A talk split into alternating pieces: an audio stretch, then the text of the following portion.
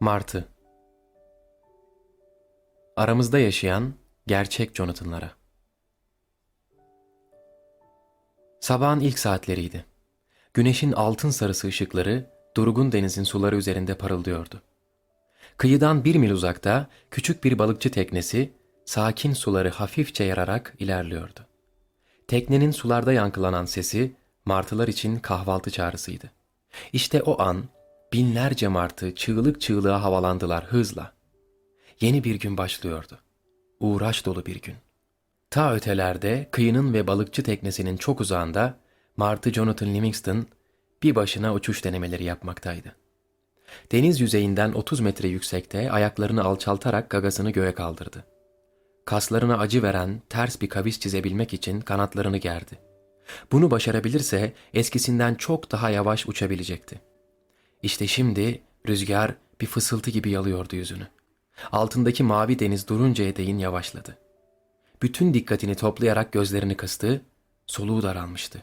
Zorlandı. Bir, tek, biraz daha, iki, üç santim.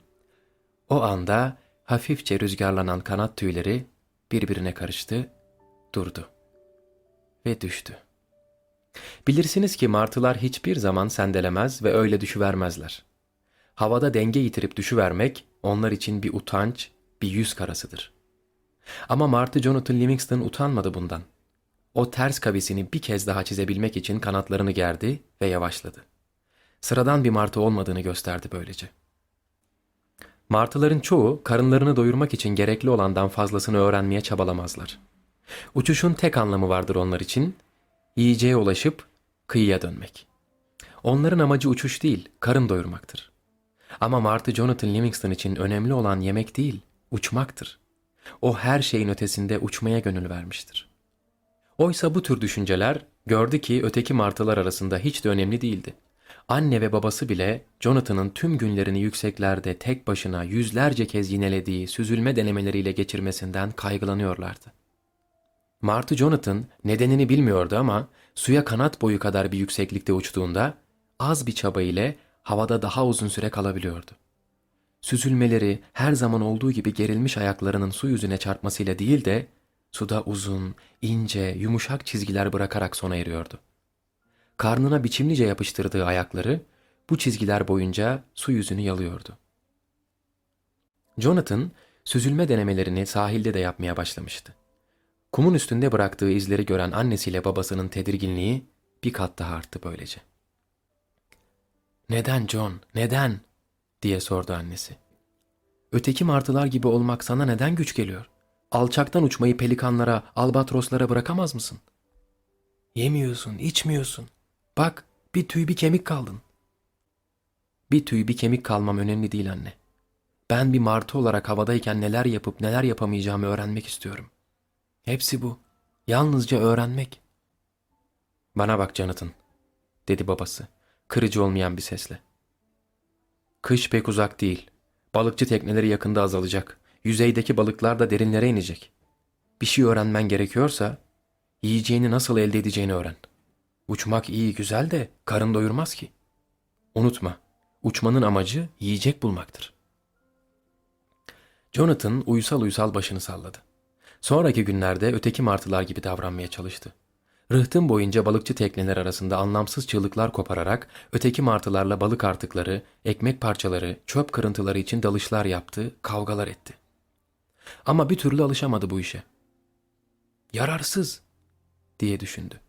Güçlükle elde ettiği bir hamsiyi kendisini umutla izleyen yaşlı ve aç bir martının önüne bile bile düşürdü. Bu anlamsız günleri uçmayı öğrenerek geçirebilirdim. Öğrenmem gereken öyle çok şey var ki.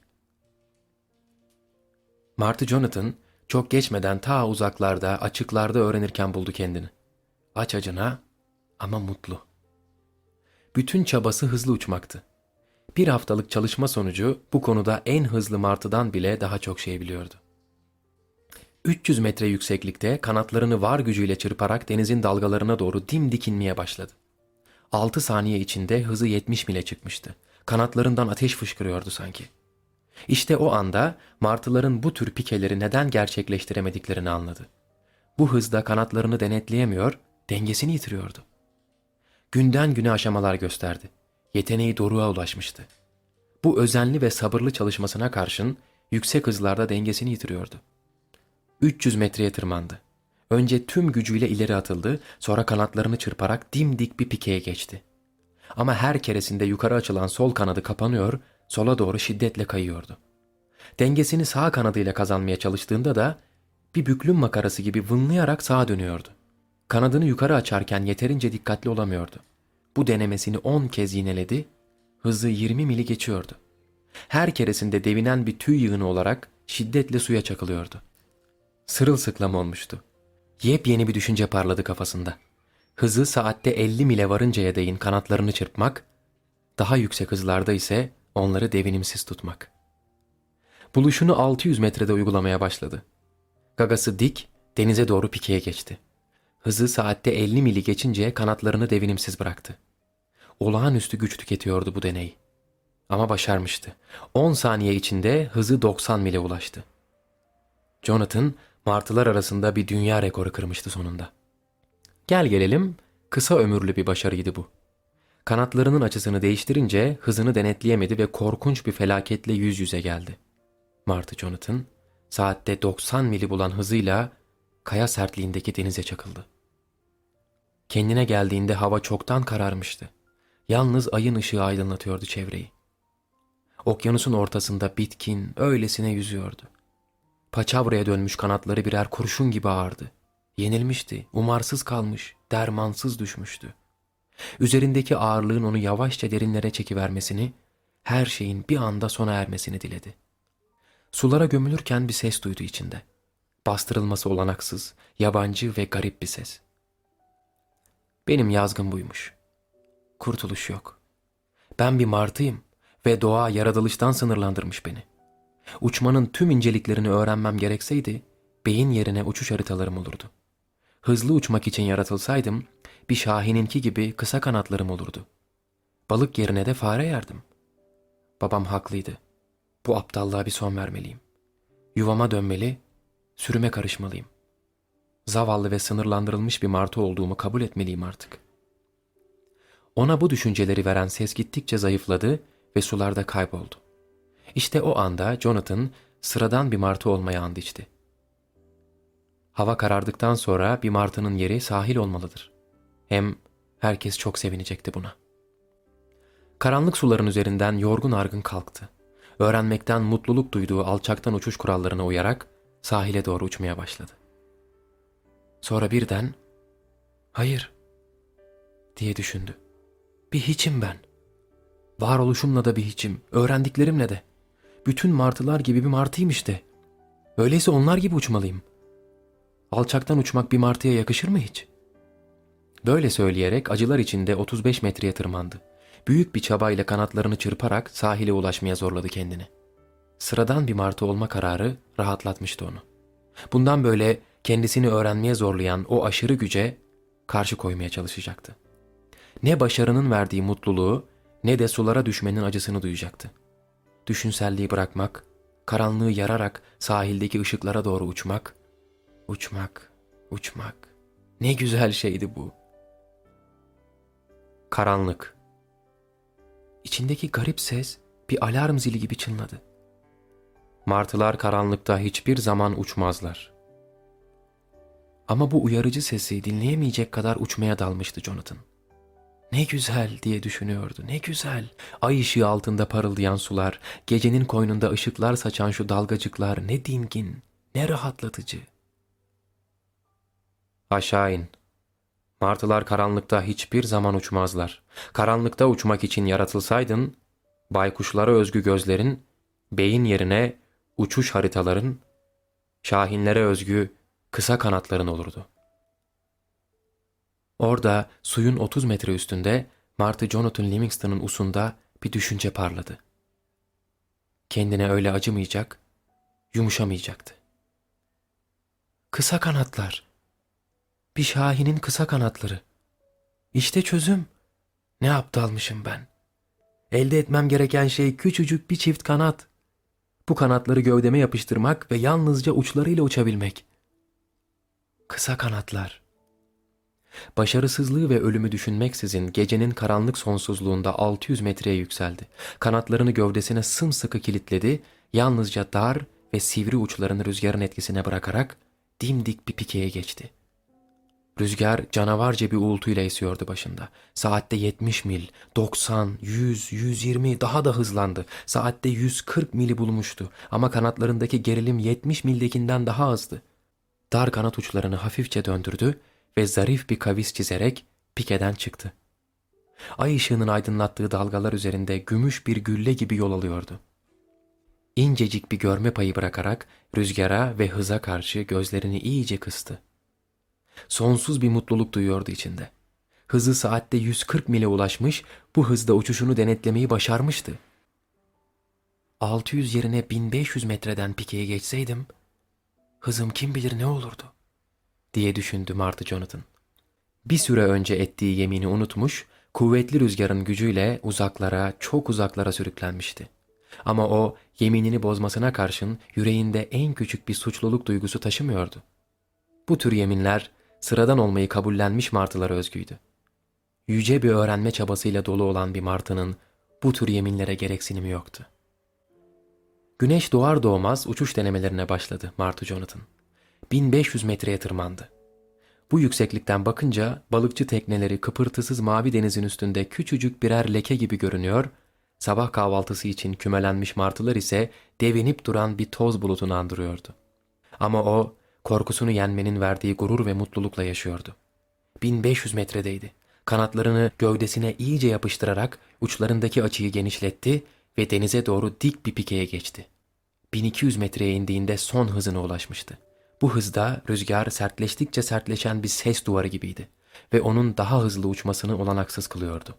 Hızı saatte 214 mili bulmuştu ve dimdik iniyordu sulara doğru.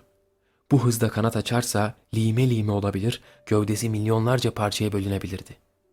Yutkundu. Oysa hız güçtü, hız sevinçti, güzelliğin ta kendisiydi hız. 300 metreye indiğinde pikeden çıkışa geçti, kanat uçları güçlü rüzgarda tok bir uğultu çıkararak titreşiyordu. Balıkçı tekneleri ve martı sürüsü yolunun tam üstündeydi. Tıpkı bir meteor hızıyla büyüyerek arkalara doğru devriliyordu. Hızını kesemezdi. Bu hızda nasıl dönüş yapılacağını bilmiyordu. Çarpışmak, apansız ölmek demekti. Gözlerini sımsıkı yumdu. İşte o sabah, güneşin doğuşundan hemen sonra olmuştu bütün bunlar. Martı Jonathan Livingston gözleri kapalı, rüzgarda büyüyen müthiş bir çığlıkla martı sürüsünün içine bir kurşun gibi daldı. Şans meleği ona gülmüştü bu kez. Ölmek bir yana kimsenin burnu bile kanamamıştı. Jonathan gagasını göğe kaldırdığında saatte 160 mili bulan o müthiş hızını koruyordu hala. Hızı sonunda 20 mile inmişti. Kanatlarını açtı. 1200 metredeydi ve denizin üstündeki balıkçı teknesi bir kırıntı gibi görünüyordu. Kazandığı zaferi düşündü. Son hız. Bir mucizeydi bu. Bir martı ve saatte 214 mil hız. Sürünün tarihinde en büyük andı bu. Ve işte Martı Jonathan Livingston için yeni bir çığır açılmıştı. Bir başına yeniden çalışma alanına doğru uçtu. 2400 metreden pikeye geçtiğinde hız altında dönüş yapmanın kurallarını araştırmaya koyuldu. Deney sırasında anladı ki kanat ucunda bir tek tüyü bir santimden daha az kıpırdatmak bile yüksek hızda yumuşak ve güzel bir kavis çizmek için yeterlidir. Bu hızda bir tüyden fazlasını oynatmaksa bir fırıldak gibi döndürebilirdi onu. Ve Martı Jonathan Livingston dünyadaki bütün martılar arasında hava akrobasisini yaşayan tek martı olmuştu. O gün başka martılarla konuşarak vakit yitirmedi. Güneşin batışına değin uçtu uçtu. Takla atmayı, yavaş dönüş yapmayı, tersine bükülmeyi, sabit nokta fırlamalarını öğrendi. Martı Jonathan sahildeki sürüye döndüğünde vakit gece yarısını bulmuştu. Müthiş yorgundu, başı dönüyordu. Yine de inişe takla ile başladı ve zarif bir devinimle süzülerek inişi tamamladı. Öteki martılar yeni buluşlarımı duyunca sevinçten çılgına dönecekler diye düşündü. Yaşam, bağrında taşıdığı olanaklardan ötürü ne büyük bir anlam yüklüydü. Balıkçı teknelerini bezginlikle izlemenin ötesinde çok şey vaat ediyordu artık. Yaşamanın da bir amacı olmalıydı. Kendimizi bilgisizlikten arındırabilir, akıl, bilgi ve yücelik içinde özümüzü yeniden kazanabiliriz. Özgür olabiliriz. Uçmayı öğrenebiliriz. Önünde umut dolu yıllar vardı ve gelecekten sesler duyuyordu Jonathan. Aşağı indiğinde martı sürüsü kurultayını toplantı anında buldu. Görünüşe bakılırsa uzun süredir toplantıdaydılar. Birini bekliyorlardı sanki. Yaşlı kurultay başkanının tok ve egemen sesi yüksek bir törendeymişçesine çınladı. Martı Jonathan Livingston. Ortaya çık. Böyle bir çağrı ya büyük bir onurlandırma ya da büyük bir suçlama anlamına gelirdi. Ama şimdiye değin onurlandırma çağrısı martıların önderlerini saptamak için yapılmıştı. Bu sabah kahvaltıdayken buluşumu izlediler. Ama ödüllendirilmek istemiyorum ben. Hiç düşünmedim bunu. Amacım önder olmak değil, yalnızca öğrendiklerimi paylaşmak. Hepimizin önünde engin ufuklar açmak isterdim. Bu düşüncelerle ortaya doğru ilerledi. Yaşlı kurultay başkanı, Martı Jonathan Livingston, utanç adına ortaya çık ve Martı arkadaşların bakışları altında küçül, dedi. Bu sözleri duyunca Martı Jonathan'ın beynine balyozlar indi. Dizlerinin bağı çözüldü. Tüyleri sarktı. Kulakları uğuldadı. Utanç adına ortaya çıkmak. Hayır, olamaz. Ya buluşu? Anlamıyorlar. Yanılıyorlar, yanılıyorlar. O tok ve egemen ses bir kez daha duyuldu. Pervasız bir sorumsuzlukla martı toplumunun saygınlığını sarsmak, geleneklerini çiğnemek, bu suçlama onun martı toplumundan dışlanması, uzaklardaki Sarp Kayalar bölgesine bir başına sürgün edilmesi demekti. Bir gün Martı Jonathan Livingston, sorumsuzluğun çıkmaz bir yol olduğunu anlayacaksın. Yaşamın sırrına erilemez. Bu dünyaya gelişimizin tek nedeni vardır. Yiyeceğimizi bulmak ve olabildiğince uzun yaşamak. Sorgudayken hiçbir martı kurultaya karşı kendini savunamazdı. Ama Martı Jonathan çınlayan sesiyle bu kuralı da yıkıyordu. Sorumsuzluk mu kardeşlerim? Yüce bir yaşamın amacını, anlamını görüp onun peşinde koşan bir martıdan daha sorumlu biri var mıdır? Binlerce yıldan beri artık balık kafaları peşinde sürüklendik. Oysa şimdi yaşamak için başka bir amacımız var. Öğrenmek, yeniliklere kucak açmak, özgür olmak. Bir şans tanıyın bana. Bulduklarımı, öğrendiklerimi sizlerle paylaşayım.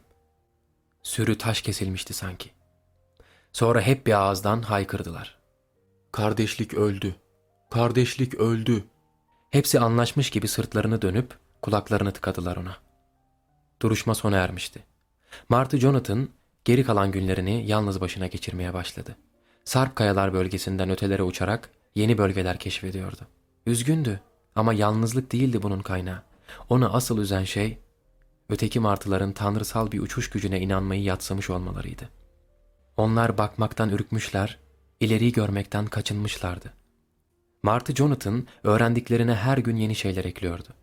Artık yüksek hızla dalış yapabiliyor, suyun 3 metre altında yüzen o az bulunur lezzetli balıkları kolayca avlayabiliyordu. Yaşamak için ne balıkçı teknelerine ne de küflenmiş ekmek artıklarına gereksinim duyuyordu artık. Gövdesini karadan gelen esintiye bırakarak havada uyumasını öğrenmişti. Böylece güneşin doğuşundan batışına değin 100 mil uçabiliyordu. Öteki martılar kötü havalarda aç acına sahillerde pinekliğe dursun, o sezgisiyle yoğun sis tabakalarını yararak göz kamaştırıcı duru gökyüzüne ulaşabiliyordu. Kara parçalarının ta içlerine sokulan rüzgarların sırtına biniyor, oralarda nefis böcekler ele geçirebiliyordu. Bir zamanlar sürüsü için neler düşündüyse, şimdi bunların tümünü yalnız başına gerçekleştiriyordu. Uçmayı öğrenmişti ve bunun diyetini ödediği için hiçbir pişmanlık duymuyordu. Martı Jonathan, korku, bezginlik ve hırsın bir martının yaşamını kısaltan etkenler olduğunu çoktan öğrenmişti.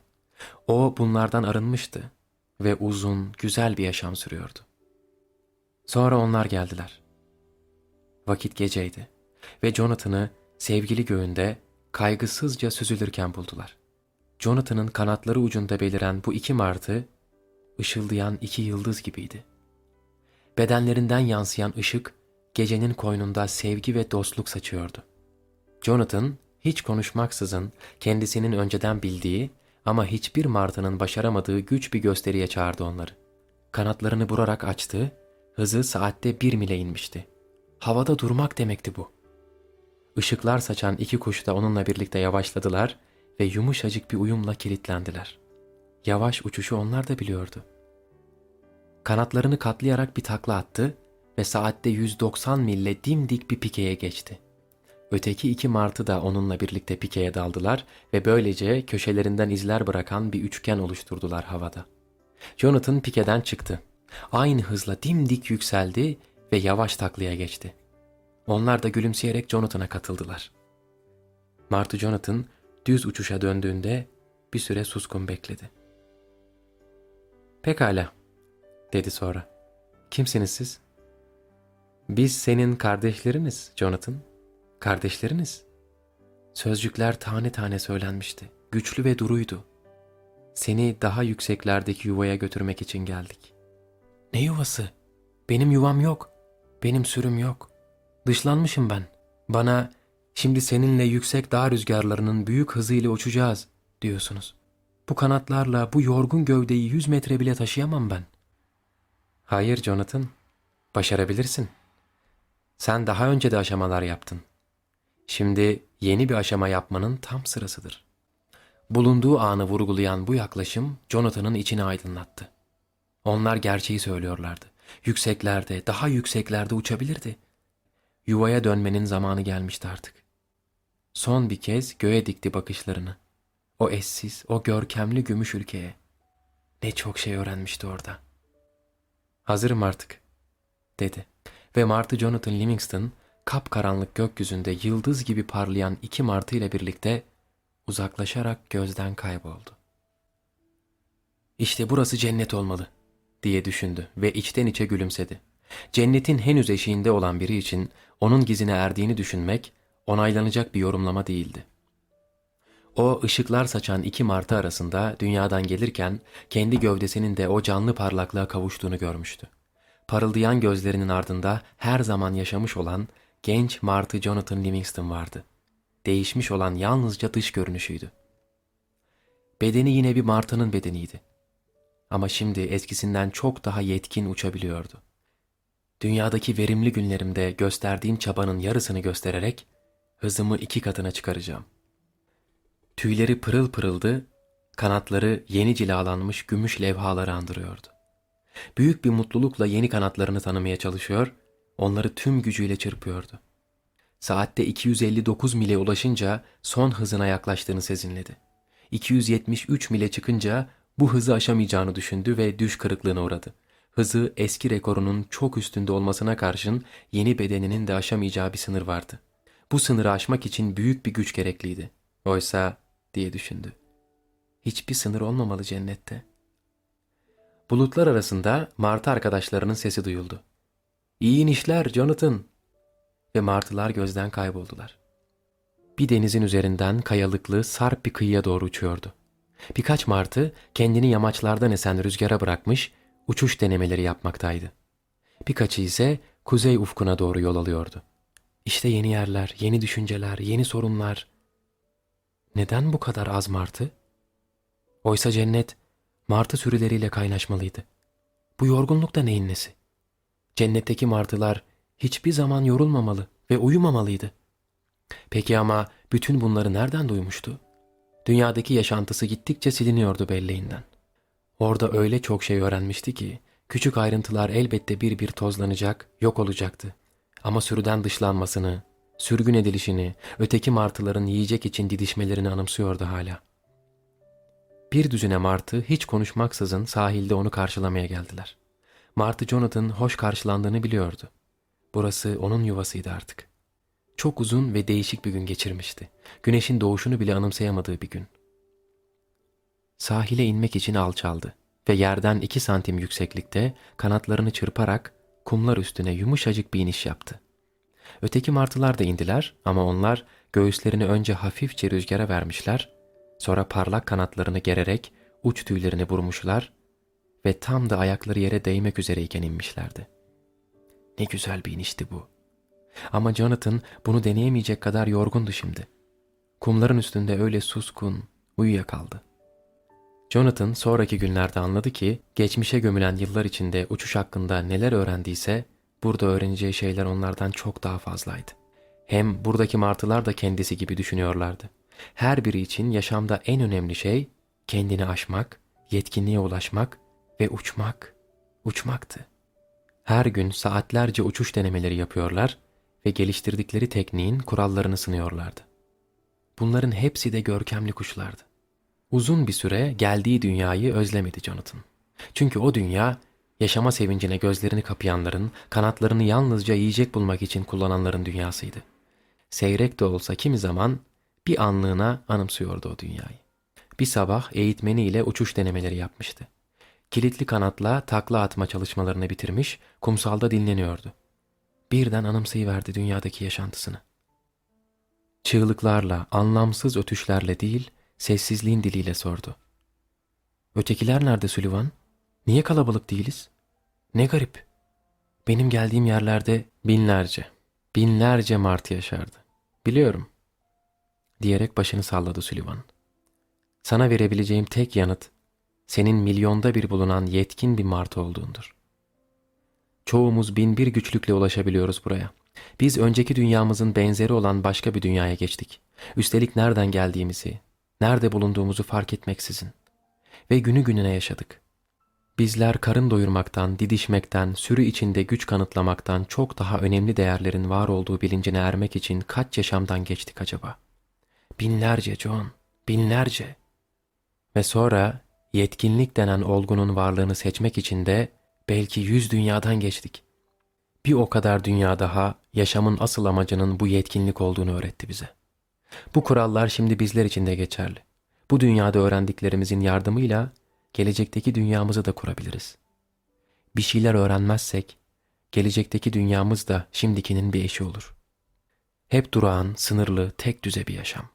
Kurşun ağırlığındaki o anlamsız sorumluluklar. Hep aynı. Sullivan kanatlarını gerdi ve rüzgardan yana döndü.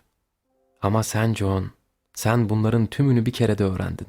Bulunduğun ana gelebilmek için binlerce yaşamdan geçmen gerekmedi. Az sonra ikisi de yeniden uçuş denemelerine başladı. İkili ters taklayı uygulamak oldukça güçtü. Taklanın yarısında Jonathan, başı aşağıda düşünmek zorundaydı. Kanatlarını kavisle geriye döndürmeli, eğitmenine anında uyum sağlamalıydı. Yeniden deneyelim, dedi Sullivan. Yeniden, oldu, güzel. Sonra dış takla çalışmasına başladılar. Bir gece uçuşa çıkmayan martılar kumsalda kümelenmiş düşünüyorlardı. Aralarındaki en yaşlı martının yakında bu dünyadan ayrılacağı söyleniyordu. Jonathan bütün cesaretini toplayarak yaşlı martıya yaklaştı. Şiyank, dedi kaygılı bir sesle. Yaşlı martı sevgi dolu gözlerle baktı ona ve ''Evet yavrum'' diye karşılık verdi. Yıllar onun bedenini törpülemişti ama güçsüz değildi. Hatta öteki martıların bile ulaşamayacağı uzaklıklara uçabilir, henüz kimsenin bilmediği becerileri bile yapabilirdi. Şiyank, burası bir cennet değil mi? Yaşlı martının yüzüne ay ışığında bir gülümseme yayıldı. Gene öğreniyorsun, Martı Jonathan, dedi. Peki ama bundan sonra ne olacak? Nereye gidiyoruz? Cennet diye bir şey yok mu?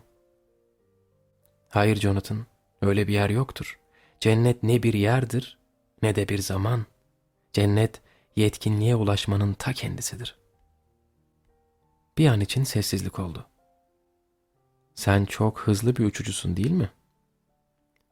Ben, ben, ben, dedi Jonathan. Hızı çok seviyorum. Biraz utanmıştı ama bunu yaşlı martının da biliyor olması gururunu okşamıştı. Yetkin hıza ulaştığında cennetin kapısını buldun sayılır Jonathan. Ve bu ne saatte bin mil, ne milyon mil, ne de ışık hızıyla olur. Çünkü sayılar bir sınırdır. Ancak yetkin bir hızla orada olunabilir, yavrum. Şiang apansız gözden kayboldu ve hemen 15 metre ötede su kıyısında belirdi. Bütün bunlar bir anda olmuştu.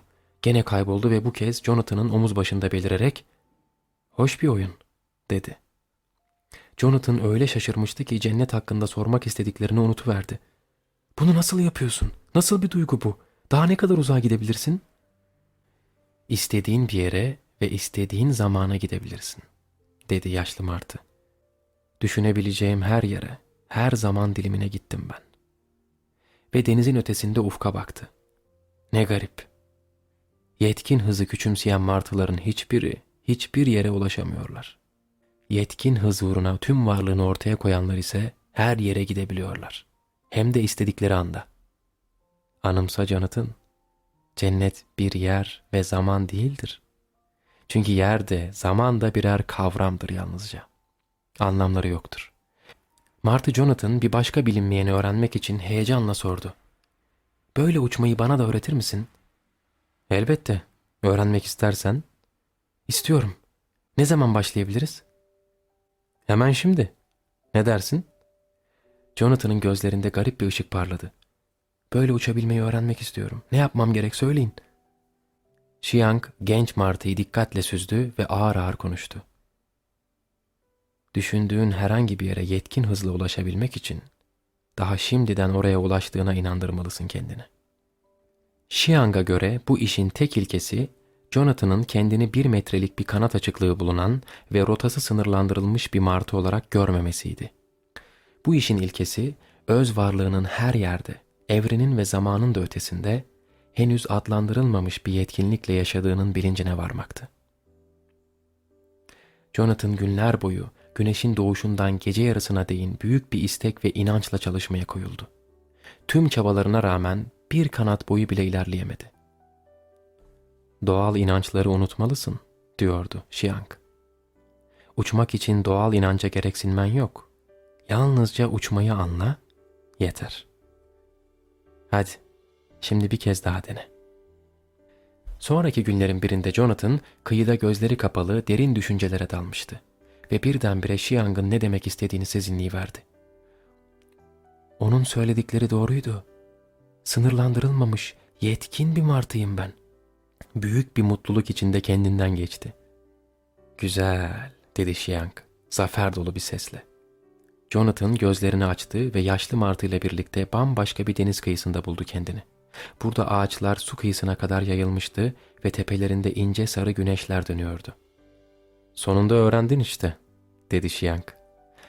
Ama kendini denetlemen için biraz daha çalışman gerek. Jonathan şaşkın şaşkın sordu. Neredeyiz biz? Bu yabancı çevreden hiç etkilenmemiş olan yaşlı martı karşılık verdi. Kuşkusuz başka bir gezegendeyiz. Yeşil bir göğü ve güneş yerine bir çift yıldız bulunan bir gezegende. Jonathan bir dağın yamacından yuvarlanan küçük taşların sesini andıran bir sesle haykırdı. Başardım, başardım. Bu onun dünyadan ayrılalı beri çıkardığı ilk sesti. Elbette başardın John, dedi Xiang. Ne istediğini bildiğin sürece başarırsın. Geri döndüklerinde hava çoktan kararmıştı. Öteki martılar sevgi ve hayranlık dolu gözlerle karşıladılar Jonathan'ı. Çünkü onun uzun zamandır kök saldığı o dünyadan koptuğunu görmüşlerdi. Bir an sonra bütün martılar Jonathan'ı kutladılar. Ben aranızda pek yeniyim, dedi Jonathan. Her şeye yeni başlıyorum. Sizlerden öğrenecek olan benim. Bundan kuşku duyarım John, dedi yanında duran Sullivan. 15 yıldan bu yana tanıdığım martılar arasında öğrenmeye korkusuzca yaklaşabilen tek martısın. Küme bir an için sessizliğe büründü, övgülerden utanmıştı Jonathan. Xiang, eğer istersen, dedi. Geçmişe ve geleceğe ulaşmanı sağlayacak uçuş denemelerine başlayabiliriz. O zaman en güçlü ve en güzel olana, sevginin ve iyiliğin anlamına ermek için, onların katında uçmak için hazır olacaksın. Bir ay ya da bir aya yakın bir zaman geçmişti. Jonathan korkunç bir hızla öğreniyordu. O daha önceleri günlük deneylerinden bilgi edinmişti. Şimdi ise Bilge Martı'nın öğrencisi olarak yeni düşünceleri sanki tüylerle kaplı bir bilgisayar gibi depoluyordu. Ama Xiang günün birinde gözden kayboluvermişti. Ayrılmadan önce çevresine toplanmış öğrencilerine öğütler veriyordu. Her birine öğrenmekten, öğrendiklerini uygulamaktan vazgeçmemelerini, yaşamın o görünmeyen yetkinliğini sabırla, bilinçle anlamaya çalışmalarını önemli vurguluyordu. Konuşması ilerledikçe tüyleri parıldamaya başlamış, sonunda öylesine parlaklaşmıştı ki hiçbir martı bakamaz olmuştu ona. Son sözü Jonathan, sevgi üzerinde çalışmaya devam et. Olmuştu. Yeniden ona baktıklarında Xiang artık yoktu. Günler geçtikçe Jonathan zamanı düşünüyor, geldiği dünyayı sık sık anımsıyordu. Dünyada şimdiki bilgisinin onda birini hatta yüzde birini edinmiş olsaydı, yaşamın anlamı ne çok yücelirdi. Acaba diye düşündü. Varlığını sınırlandıran çemberi kırmaya çalışan, teknelerden atılan ekmek parçalarını kapmak için yapılan uçuşların ötesinde uçmanın gerçek anlamını arayan bir martı var mıydı? Belki de kendisinden sonra sürünün yüzüne gerçekleri haykıran ve bu yüzden sürgüne gönderilen başka bir martı daha olmuştu. Kumsalda dinlenirken işte bu düşünceler geçiyordu kafasından. Jonathan'ın iyilik ve sevginin yapısına ilişkin bilgisi arttıkça dünyaya geri dönme isteği çığ gibi kabarıyordu içinde. Yalnızlıklarla geçmiş yaşamına karşın o sevgiyi yaşayarak öğrenmişti. Onu ancak kendisine bir şans verilmesini isteyen bir martıya gösterebilirdi. Düşünme hızıyla uçmayı öğrenmiş ve bunu başkalarına da öğretme olanağını kazanmış olan Sullivan kaygılıydı. John, sen bir kere sürgün edilmiştin. Nasıl oluyor da o sürüden herhangi bir martının senin sözlerine önem verebileceğini düşünüyorsun? Bilirsin ki şu deyim her zaman geçerlidir. En yüksekten uçan martı en uzağa görendir. Geldiğin yerdeki martılar gaklayarak ve birbirleriyle dövüşerek sahillerde pinekliyorlar. Onlar cennetten binlerce mil uzaktalar ve sen oradan cenneti göstermek istiyorsun John. Onlar kanat uçlarını bile göremiyorlar. Burada kal ve öğreteceklerine ulaşabilecek nitelikteki martılara yardımcı ol. Bir süre suskunlaşan Sullivan şöyle sürdürdü konuşmasını. Eğer Xiang senin düşündüğün gibi kendi dünyasına dönmüş olsaydı ne olurdu? Sen bugün nerede olurdun? Bu sözler gerçeği apaçık dile getiriyordu. Sullivan haklıydı. En yüksekten uçan martı en uzağa görendir. Jonathan ayrılmadı. Zeki ve kavrama yetisi olan yeni martılarla çalıştı. Yine de duyguları sık sık canlanıyordu. Dünyada kendisinden bir şeyler öğrenebilecek en az bir iki martının varlığını düşünmeden edemiyordu. Sürgündeyken Xiang'la karşılaşmış olsaydı, şimdi daha çok bilgili olmaz mıydı? Bir gün arkadaşına, Suli, dedi. Geri dönmeliyim. Öğrencilerim iyi yetiştiler. Yeni gelecek olanları yetiştirmen için sana yardımcı olurlar. Sullivan içini çekti, üzülmüştü. Ama tartışmaya girmedi. Yalnızca seni çok özleyeceğim Jonathan diyebildi. Jonathan, utan Sully dedi serzenişle. Lütfen aptalca davranma. Bugüne değin öğrendiklerimizi unutmuş gibisin. Eğer dostluğumuz zaman ve uzaklıkla sınırlıysa o yok demektir. Zaman ve uzaklıkla sınırlı olmayanı yaşıyoruz biz. Uzaklığı yenince hep aynı yerdeyiz. Zamanı yenince hep aynı anın içindeyiz. Böylece her an için birlikte olacağımızı düşünmedin mi? Martı Sullivan kendini zorlayarak gülümsedi. Sen, sen deli kuş, dedi sevgi dolu bir sesle. Eğer yerdeki birine bin mil ötesini gösterecek biri varsa, o da sensin, Jonathan. Sonra gözlerini kuma dikti. Elveda John, dostum benim, dostum. Elveda Sully, gene karşılaşacağız. Ve o anda bir başka zaman diliminden bir sahilde büyük martı sürülerinin gürültüsünü düşledi. O, bedenin yalnızca bir tüy, bir kemik yığını olmadığını, özgürlüğün ve uçmanın sınırlandırılmamış yetkin bir simgesi olduğunu yaşadıklarıyla öğrenmişti. Martı Fletcher Lind henüz oldukça gençti. Ama hiçbir kuşağa, hiçbir zaman, hiçbir sürü tarafından bunca adaletsiz davranılmadığını ve bu denli kötülük edilmediğini biliyordu. Uzaktaki kayalıklara doğru uçarken öfkeyle düşündü. Söyledikleri umurumda bile değil. Gözleri dolmuştu. Uçmak, bir yerden bir yere ulaşmak için kanat çırpmaktan çok daha anlamlı bir olaydır. Sivrisinek bile uçar. Sadece kanat çırparak. Sürünün önderi olan martının önünde bir küçük takla attın mı hemen sürgüne. Kör mü bunlar? Gerçek anlamda uçmanın yüceliğini görmüyorlar mı? Ne düşündükleri umurumda değil. Uçmak nasıl olurmuş göstereceğim onlara. İstedikleri buysa tümüyle yasa dışı olacağım. Ve pişman edeceğim onları. birden bir ses duydu kafasının içinde. Yumuşak bir sesti ama havada sendeletecek kadar ürküttü onu. Onlara karşı bu kadar sert olma Martha Fletcher. Seni kovmakla onlar yalnızca kendilerine zarar verdiler. Bir gün gelecek, onlar da görecekler senin gördüklerini. Onları bağışla ve bu gerçeği anlamalarına yardımcı ol. Kanadının 2-3 santim ötesinde dünyanın en parlak, en beyaz martısı uçmaktaydı. Hem de Fletcher'ın son hızında ve tek bir tüyünü bile kıpırdatmaksızın. Genç kuş ansızın bir kaos anı içinde buldu kendini. Neler oluyor? Aklımı mı yitiriyorum yoksa? Bu da nesi? Kafasının içindeki yumuşak ses usulca sordu. Martı Fletcher Lind. Uçmak istiyor musun? Evet, uçmak istiyorum. Martı Fletcher Lind. Sürünü bağışlamak için, bir gün onların arasına dönmek için, onların da öğrenmelerine yardımcı olmak için uçmak istiyor musun? Ne kadar gururlu, ne kadar kırgın olursam olayım bu yetkin varlığa yalan söyleyemem diye düşündü Martha Fletcher ve usulca evet diye karşılık verdi. Parlak yaratık sevgi dolu bir sesle öyleyse Fletch dedi. Önce düz uçuşla başlayalım. Jonathan uzak kayalar üstünde çevresini gözleyerek ağır ağır daireler çiziyordu. Üzerinde çalışılmamış bu genç Martha Fletcher sessiz bir öğrenciye benziyordu.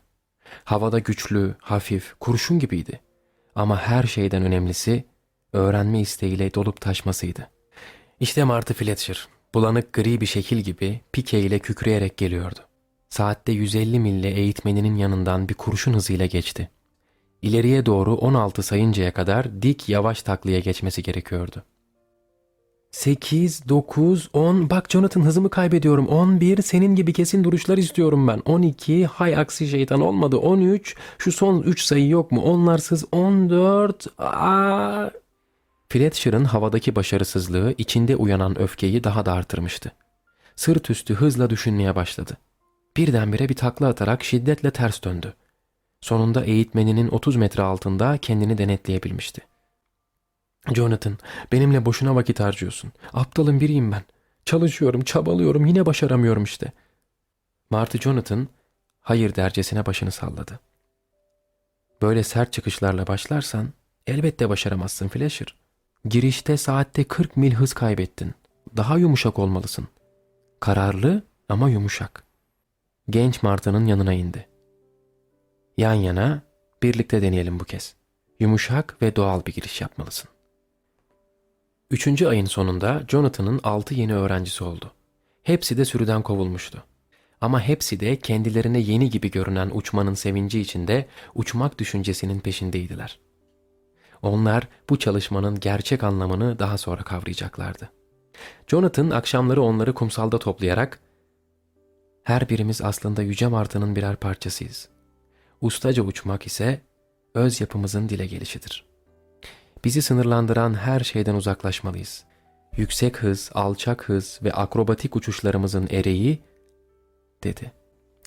Ve öğrenciler günlük uçuşlar sonunda onu dinlerken bitkinlikten uyuyakalacaklardı. Ama bu çalışmaları seviyorlardı. Çünkü hız ve heyecan vardı onda. Sürekli öğrenme açlığını doyuran bir şeyler vardı. Hiçbiri, hatta Martı Fletcher bile rüzgarı ve tüyleri gördüğü gibi bu uçuşların gerçek ereğini apaçık göremiyordu. Bir gün onlara sizler kendinizi kanat uçlarınızdan tırnak uçlarınıza değin, düşüncelerinizin sınırlandırdığı bir beden olarak görüyorsunuz, dedi Martı Jonathan. Oysa düşüncelerinize vurulan zinciri koparın. O zaman bedeninizin de özgürlüğe kavuştuğunu göreceksiniz.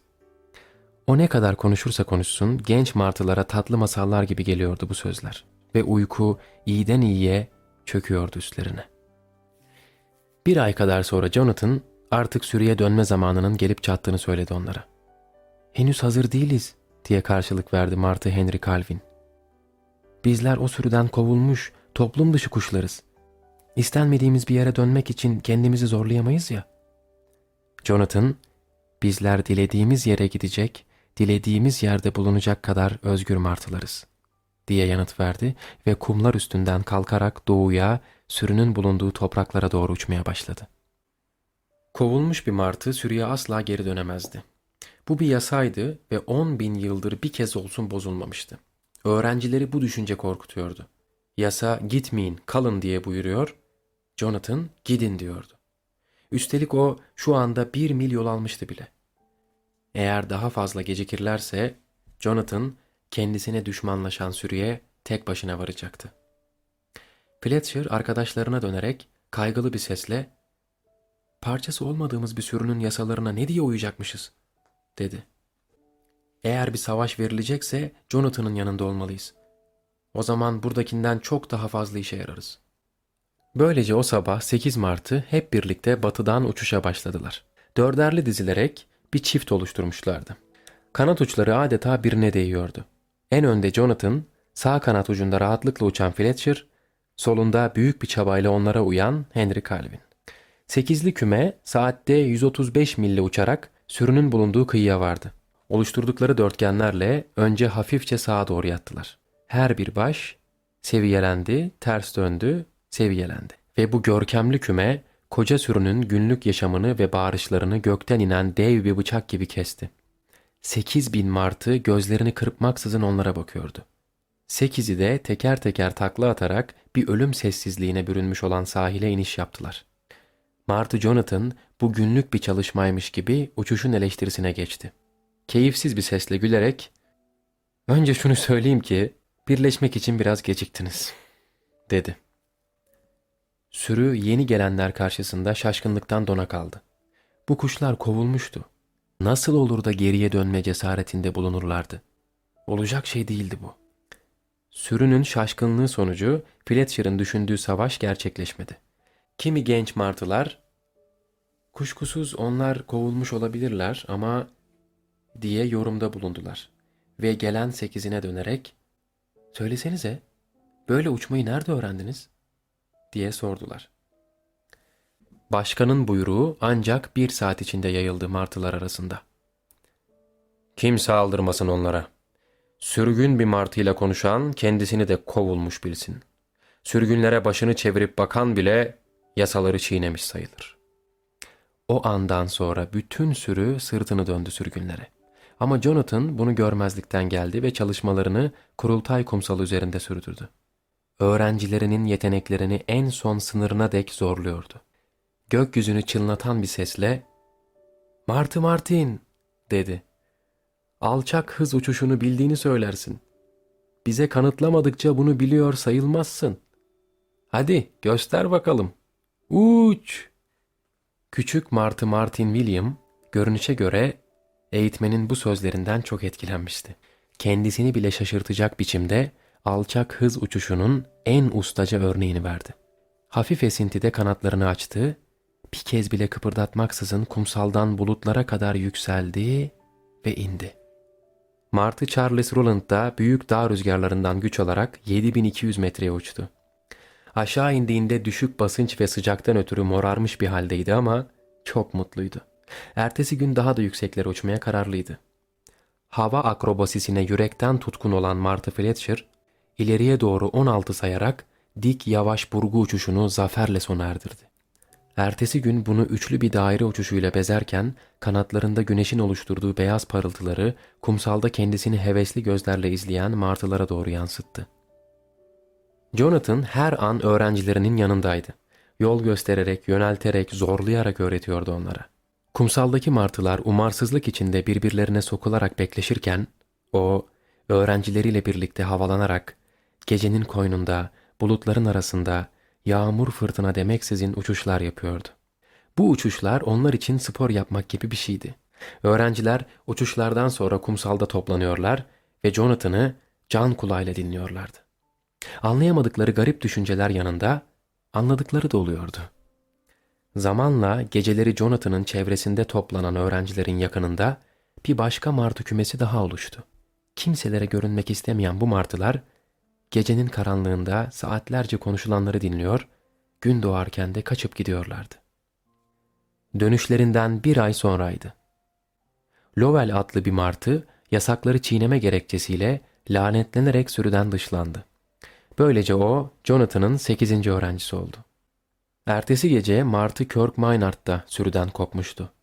Kumlarda sendeliye sendeliye sol kanadını peşinden sürükleye sürükleye geldi ve Jonathan'ın ayakları dibine yığılıp kaldı. Ölmek üzere olan birinin çıkardığı bir sesle yalvardı. Yardım et bana. Dünyada her şeyden çok uçmak istiyorum. Öyleyse katıl bana, dedi Jonathan. Toprağından kop ve hemen başlayalım. Ama anlamıyorsun. Kanadım, kanadımı kıpırdatamıyorum. Martı Maynard, sen, sen olma özgürlüğüne sahipsin. Bunu kimse elinden alamaz. Yüce Martı'nın yasasıdır bu. Uçabileceğimi mi söylemek istiyorsun? Özgürsün diyorum. Martı Kirk Maynard kanatlarını öylesine çabuk, öylesine kolay açtı ki gecenin koynunda süzülerek kayboldu. Sürü onun 180 metre yükseklikte kopardığı sevinç çığlığıyla uyandı. Uçabiliyorum, uçabiliyorum, bakın, uçabiliyorum. Gün ağarırken öğrencilerin oluşturduğu çember dışında toplanan bine yakın kuş merakla gözlerini Maynard'a dikmişti. Başka kimselere görünüp görünmemeleri önemli değildi artık. Hepsi kulak kesilmiş, Jonathan'ın söylediklerini anlamaya çalışıyorlardı. Jonathan çok basit şeylerden söz ediyordu. Uçmak bir martının en doğal hakkıdır. Özgürlük ise varoluşun bir parçasıdır. Boş inançlar olsun, gelenekler olsun, özgürlüğü kısıtlayan ne varsa kaldırıp atmak gerek.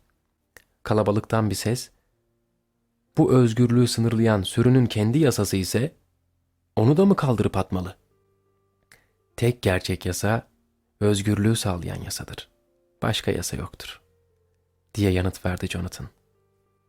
Kalabalıktan bir ses daha yükseldi. Senin gibi uçmayı nasıl bekleyebilirsin bizlerden? Sen ayrıcalıklı bir kuşsun. Özel yetilerle, kutsal güçlerle donatılmışsın. Öteki kuşlardan kat kat üstünsün. Fletcher'a bakın. Lowell, Charles, Judy. Onlar da mı ayrıcalıklı kuşlar? Sizlerden de, benden de fazla bir şeyleri yok. Tek fark şudur ki, onlar ne olduklarının bilincine vardılar. Ve bunu yaşamaya başladılar. Fletcher'ın dışında bütün öğrenciler nasıl oldu da şimdiye kadar bu farkı göremedik diye düşündüler ve bilinçlenmekte geç kaldıkları için tedirginlikle kıpırdandılar. Kalabalık her geçen gün biraz daha büyüyordu. Kimisi öğrenmek için, kimisi yüceltmek için, kimisi de çalışanları küçümsemek için katılıyordu onlara. Fletcher bir sabah yüksek hız çalışmasından sonra şöyle dedi Jonathan'a. Sürüde senin için diyorlar ki eğer o Yüce Martı'nın oğlu değilse zamanının bin yıl ilerisini yaşayan bir martıdır. Jonathan içini çekti. İşte yanlış anlaşılmanın sonucu. Sana ya Tanrı derler ya da şeytan. Peki sen ne düşünüyorsun Fletch? Biz gerçekten zamanımızın ilerisinde miyiz? Uzun bir suskunluktan sonra Fletcher yanıtladı. Bu tür uçuşlar onu keşfetmek isteyenler için her zaman vardı. Zamanının ötesinde olmakla bir ilgisi yok bunun. Biz belki alışılmışın dışındayız. Genelde birçok martıdan daha ileride uçuyoruz. Bu da bir düşünce, dedi Jonathan. Bir anlığına baş aşağı süzülürken, zamanımızın ötesinde olduğumuz düşüncesi kadar kötü değil. Bir hafta sonra bir olay yaşandı. Fletcher, yeni öğrencilerden oluşan bir kümeye yüksek hız uçuşunun ilkelerini açıklıyordu. 2500 metreden meteor taşını andıran bir hızla dimdik bir pikeye geçti. Kumsalın 10 santim üstünde pikeden çıkmak üzereydi ki anne diye bağıran küçücük bir martı çıktı karşısına. Martı Fletcher yavruya çarpmamak için saniyenin onda biri gibi kısa bir zaman içinde sola doğru sert bir dönüş yaptı. Ve kayalığa, som granit bir kayalığa saatte 200 mil hızla. Kaya onun için koskocaman, bambaşka bir dünyaya açılan sert bir kapıydı sanki. Korku, gerilim ve karanlık sarmıştı çevresini. Derken çok tuhaf, yabancı bir gökyüzünde sürüklenmeye başladı. Unutarak, anımsayarak, ürkek, üzüntülü ve pişman, çok pişman. Birdenbire bir ses duydu. Martı Jonathan Livingston'la karşılaştığı anı anımsatan bir ses. Tek ilke, Fletcher. Sınırlılıklarımızı sırayla ve sabırla yenmeye çalışmaktır. Programımızın ileri aşamalarına ulaşmadan kayaların içinden uçamayız. Jonathan, Ya da ulu martının oğlu diye karşılık verdi Jonathan usulca. Burada ne işin var? Kaya ben ben ölmemiş miydim? Oho. Hadi canım Fletch düşün. Benimle konuştuğuna göre demek ki ölmedin. Yaşadığın olay sonucu bilincinde bir sıçrama oldu. Bundan sonrası senin kararına bağlı. İstersen bu aşamada kalabilir ve öğrenebilirsin. Çünkü burası bıraktığın yerden çok daha ileridedir. Ama istersen sürüye dönebilir, çalışmalarını onlarla sürdürebilirsin. Sürünün yaşlı martıları felaket bekliyorlardı. Ama sen bu olayla çok sevindirdin onları. Sürüye geri dönmek istiyorum. Öğrencilerimle çalışmaya yeni başlamıştım. Çok güzel, Fletcher. Unutma ki bedenin düşündüğünden başka bir şey değildir. Fletcher başını salladı ve kanatlarını gerdi. Gözlerini açtığında kayalıklarda toplanmış olan sürünün ortasında buldu kendini. Adımını atar atmaz sürüden büyük bir çığlık koptu. Yaşıyor, yaşıyor, ölmüş olan yaşıyor. Yüce Martı'nın oğlu ona kanatlarının ucuyla dokunarak can verdi. Hayır, o bunu yatsıyor, o bir şeytandır. Şeytan, sürüyü dağıtmaya geldi. Kalabalığı oluşturan dört bin martı olanlardan ürkmüştü. Şeytan! Çığlığı bir fırtına rüzgarı gibi esti martılar arasında. Gözler ışıltılı, gagalar sivrilmiş, parçalamak için atıldılar. Buradan uzaklaşalım mı Fletcher? Ne dersin? diye sordu Jonathan. İşte buna hayır demem. Bir anda bin metre öteye geçiverdiler. Binlerce bilenmiş gaga boşlukta daireler çizerek devinip duruyordu. Jonathan şaşkınlıkla sordu. Bir kuşu özgür olduğuna inandırmak neden dünyanın en zor işi? Biraz çalışıp çabalasalardı kendi özgürlüklerini görürlerdi. Neden böyle güçlük çekiyoruz? Fletcher bu yepyeni çevre karşısında hayretler içindeydi. Ne yaptın? Biz buraya nasıl geldik? Gözü dönmüş sürünün dışına çıkmak istediğini söylememiş miydin? Evet ama nasıl oldu da? Her zaman olduğu gibi Fletcher. Alıştırma yaparak. Sabah olduğunda sürü çılgınlığını unutmuştu ama Fletcher unutmamıştı. Jonathan, uzun süre önce sürüye dönmek, onları sevmek, onlara yardım etmek konusunda söylediklerini anımsıyor musun? Elbette. Az önce seni öldürmeye kalkışacak kadar azgınlaşan bir sürüyü nasıl oluyor da sevebiliyorsun? Anlamıyorum doğrusu. Oo, Fletch. Sevilen o değil ki. Kin ve kötülüğü elbette sevemezsin. Her martıda gerçek martıyı görmeye çalışmalı, her birinin içindeki iyiyi bulup çıkarmalı ve bunu onlara da göstermelisin. Gerçek sevgi budur işte. Onu bir kez tattın mı vazgeçemezsin.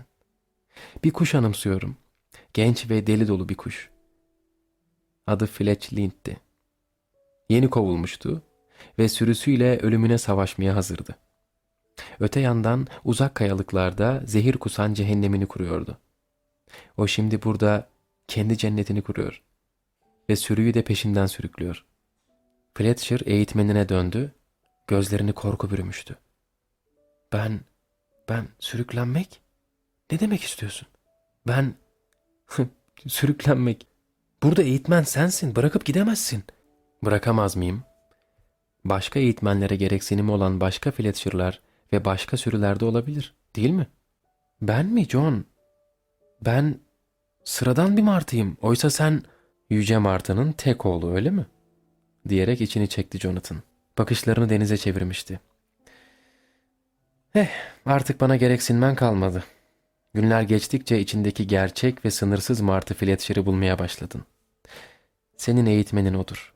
Onu anlamalı ve yaşamalısın.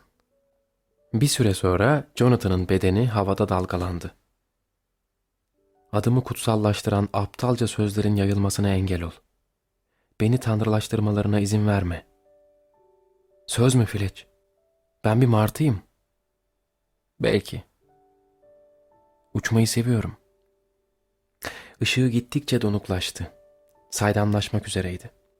Jonathan, zavallı Fletch. Gözlerinle gördüğüne inanma. Gördüklerin yalnızca sınırlı olandır. Sezginle bak. Öğrendiklerinin bilincine varmaya çalış. Böylece uçuşun yolunu da öğreneceksin. ve Martı Jonathan saydamlaşarak yoklara karıştı. Bir süre sonra Martı Fletcher gökyüzünde süzülmeye başlamıştı ve orada öğrenmek için can atan bir martı kümesiyle yüz yüze geldi. Başlamadan önce şunu iyi bilmelisiniz ki, dedi. Hüzünlü bir sesle, bir martı özgürlüğün sınırsız bir dönüşümü ve yüce bir martının simgesidir. Bedeninize gelince, bir kanat ucundan öbür kanat ucuna değin tüm bedeniniz onu düşünebildiğinizden aşkın değildir. Genç martılar şaşkınlık ve merakla ona bakıyorlardı. Amma da garip. Bu sözler takla atma kuralına hiç benzemiyor diye düşündüler. Fletcher içini çekti. Araştıran gözlerle onlara bakarak Pekala, dedi. Düz uçuşa başlayalım. Böyle der demez, dostu Jonathan'ın kendisinden üstün bir martı olmadığını, ayrıca bir kutsallık taşımadığını anladı. Hiç mi sınırı yok Jonathan? Hiç mi sınırı yok? Öyleyse senin gibi saydamlaşacağım gün yakındır. Senin bulunduğun sahilde belirince sana birkaç uçuş tekniği göstereceğim. Öğrencilere karşı kendini güçlükle toparladı. Bir an geçmişti ki onları gerçekten oldukları gibi görmeye başladı. Yüreği sevgiyle dolmuştu. Hiç mi sınırı yok Jonathan? diyerek gülümsedi. Öğrenme yarışı başlamıştı.